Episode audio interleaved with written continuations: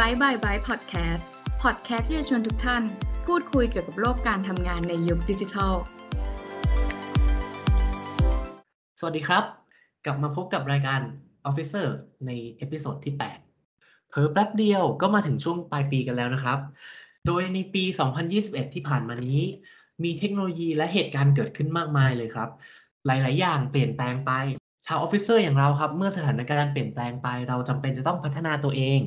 ไม่ว่าจะเป็นทักษะเก่าๆที่เคยมีอยู่ หรือว่าทักษะใหม่ ๆ ที่จะต้องเรียนรู้ ทักษะที่หัวหน้างานมองหา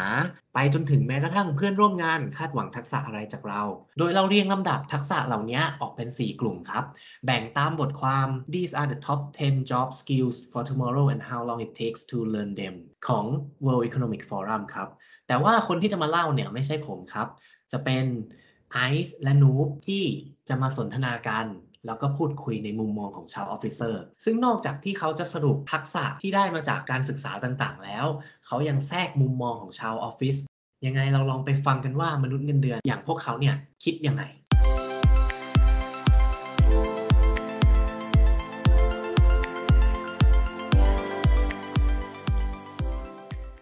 มนุษย์เงินเดือนอย่างเราเนี่ยแน่นอนว่าเงินเดือนมาจากการขายทักษะและแรงงานให้กับบริษัทถูกไหมคะ แต่ถ้าเทคโนโลยีมีความต้องการเปลี่ยนไปเนี่ยเราก็ต้องพัฒนาตัวเองเพื่อให้ตามทันเทคโนโลยีด้วยค่ะ ซึ่งการที่เราจะต้องตามทันเทคโนโลยีในยุคใหม่ๆ เนี่ย มันมีทักษะที่เราจะต้องเสริมสร้างหรือพัฒนา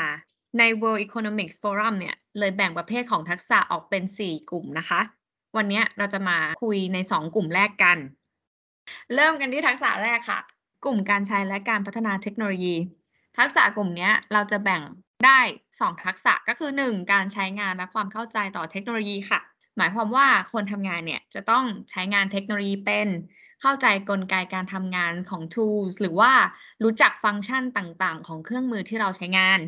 ซึ่งการที่เราใช้งานเป็นเข้าใจกลไกการทำงานของมันเนี่ย มันจะช่วยป้องกันข้อผิดพลาด หรือผลลัพธ์ที่เราไม่ต้องการให้เกิดขึ้นได้ค่ะ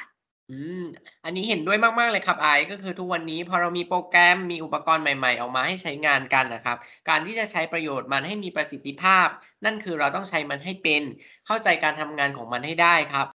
มาที่ทักษะที่ 2 ครับ ก็คือการออกแบบและการเขียนโปรแกรมเทคโนโลยีครับ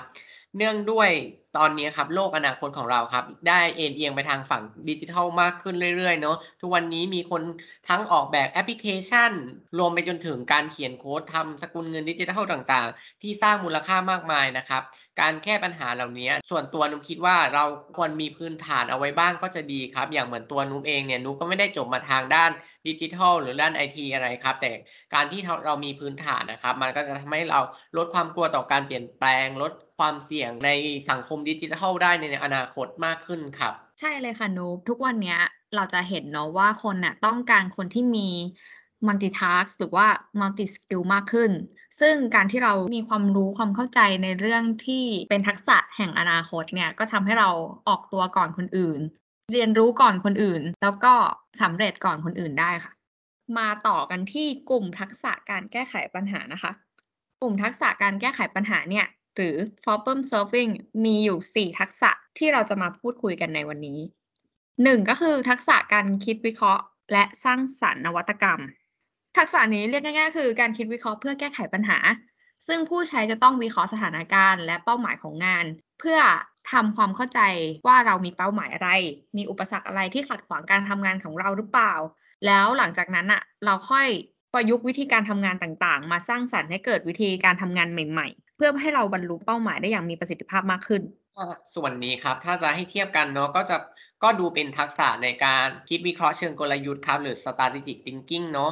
เป็นการคิดวิธีการทำงานเพื่อให้บรรลุเป้าหมาย ที่มีความสามารถในการคิดเชิงตรรกะครับ สามารถตรวจสอบและวัดผลได้ แต่อันนี้ถ้าจะให้ชัดเจนไปกว่านี้คือการคิดวิเคราะห์ และความคิดสร้างสรรค์ที่มีอยู่ต้องนำมาประยุกต์ใช้สิ่งต่างๆ เข้าด้วยกันนั่นเองครับ ถ้าจะพูดให้เข้าใจง่าย ๆ กว่านี้ก็คือทักษะเนี้ยครับไม่ได้เป็นทักษะใหม่ แต่เป็นการรวมทักษะต่างๆ เข้าไว้ด้วยกันครับ ใช่เลยนูบแล้วก็มันก็จะมาคล้ายกับทักษะที่ 4 เนาะก็คือทักษะการแก้ไขปัญหาที่ซับซ้อน ในโลกปัจจุบันเนี่ยเรามีปัญหาที่มีความซับซ้อนมากขึ้นด้วยสถานการณ์ต่างๆ ด้วยตัวแปรต่างๆ เนี่ยที่มันเริ่มเข้ามาเนาะอย่างเช่นโควิดอย่างเงี้ยมันก็เป็นโจทย์ใหม่ที่ทำให้เราจะต้องแก้ไขปัญหามากขึ้นในภาคของธุรกิจต่างๆ ซึ่งถ้าเราคิดอย่างเป็นระบบและมีเหตุผล มันก็จะช่วยให้เรามองเห็นหนทาง และนำไปสู่การแก้ไขปัญหาได้ อืม ใช่ครับ เพราะการทำงานในทุกวันนี้ครับ เราอาจจะต้องเจอปัญหาที่ไม่เคยเจอมาก่อน การแก้ไขปัญหาเฉพาะหน้า และการคิดเพื่อป้องกันปัญหาที่จะเกิดขึ้นในอนาคตด้วยครับ ถ้าเราเอาแต่รอหัวหน้าให้มาบอก หรืออาจจะเกิดเหตุการณ์ที่ถ้าหัวหน้าเราอาจจะมีความสามารถไม่เพียงพอ ไม่สามารถพึ่งพาในบางส่วนได้อะไรอย่างเนี้ยครับ ก็จะกลายเป็นว่าเราจะทำงานไม่ดีครับ ซึ่งทักษะเนี้ยนุว่ามันเป็นของที่ต้องมีอะครับ เพื่อจะได้มาช่วยเราในการพัฒนามากขึ้นครับ นุก็จะขอนำไปสู่ในอีกทักษะหนึ่งเลยแล้วกันนะครับ ก็คือทักษะการคิดเชิงวิพากษ์นะครับ หรือ critical thinking and analysis นะครับ เพราะเราต้องรับมือกับการเปลี่ยนแปลงที่เกิดขึ้นรวดเร็วครับ ไม่ว่าจะเป็นทางเทคโนโลยีสังคมหรือเศรษฐกิจครับ การที่เรามีความคิดเชิงวิพากษ์จะทำให้เรามองเห็นข้อดี และข้อเสียของสิ่งที่ทำอยู่ นอกจากนี้เราสามารถ ปรับมันให้เหมาะสมกับเป้าหมาย และปัญหาที่เจออยู่ได้ด้วยครับไอซ์จริงค่ะนุกเพราะว่าหลายคนเนี่ยอาจจะเคยชินกับการใช้วิธีเดิมๆในการแก้ปัญหาในการทำงานเนาะแม้ว่าสถานการณ์จะเปลี่ยนแปลงไปปัจจัยแวดล้อมจะเปลี่ยนไปแค่ไหนเนี่ย วิธีนั้นอะมันอาจจะไม่เวิร์กแล้วก็ได้ แต่ว่าเราก็ยังใช้วิธีนั้นอยู่ อย่างเงี้ยเมื่อเรารู้ข้อดีข้อเสียแล้วเนี่ย มันก็จะนำมาสู่ทักษะที่ดีค่ะ ก็คือทักษะการคิดเชิงสร้างสรรค์ ซึ่งในทักษะเนี้ยมันก็จะช่วยให้เราแก้ไขปัญหาด้วยวิธีการใหม่ ๆใช้ความคิดสร้างสารรค์ในการแก้ไขปัญหา โดยที่เราไม่จำเป็นจะต้องยึดติดอยู่ในกรอบเดิม ครับไอในส่วนนี้เนาะในทักษะนี้ก็มีหลากหลายวิธีครับ เช่น การคิดนอกกรอบ การแลกเปลี่ยนความคิดเห็นกับผู้อื่น หรือแม้แต่ทั่งการพาตัวเองไปยังสถานการณ์ใหม่ๆ เพื่อจะเปิดรับสิ่งใหม่เนาะและสิ่งสำคัญคือเราต้องเรียนรู้และรู้จักตั้งคำถามเสมอๆกับทุกสถานการณ์ครับจะทำให้เราอะครับเปิดมุมมองใหม่ ๆ ได้มากยิ่งขึ้นครับ ซึ่ง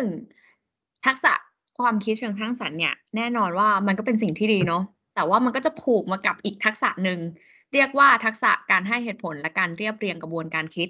เคยไหมบางทีแบบ โห เรามีความคิดอะไรเยอะแยะมากมายเลย แต่ว่ามันทำไม่ได้จริงอย่างเงี้ย ซึ่งในกรณีเนี้ยค่ะ ทักษะเนี้ยก็จะช่วยเชื่อมความสร้างสรรค์ให้อยู่บนพื้นฐานของสิ่งที่เป็นไปได้ อืม อันนี้เรามองว่าถ้าเรามัวแต่เอาแต่ทำอะครับทำสิ่งเดิมๆ มันก็จะเจอกับผลลัพธ์เดิมๆ ครับ หรืออาจอาจจะเป็นวิธีที่ไม่เหมาะกับสถานการณ์ในปัจจุบันแล้วครับ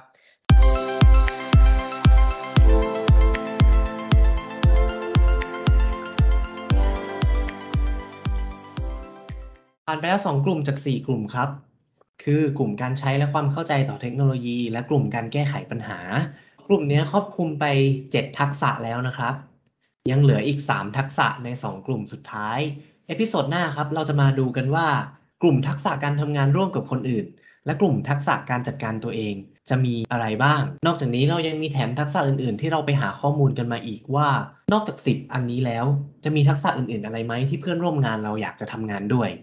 ไว้ไปติดตามกันใน Officer episode ที่ 9 ครับ ทักษะอนาคตที่ต้องเริ่มวันนี้ตอนที่ 2 และทักษะที่คนอยากร่วมงานด้วย ติดตามสาระดีๆ จาก ETDA ได้ที่ www.etda.or.th หรือ Facebook Page ETDA Thailand และอย่าลืมติดตาม Byte by Byte Podcast ของเราได้ที่ SoundCloud Spotify Apple Podcast Google Podcast และ YouTube ในช่อง EDDA Channel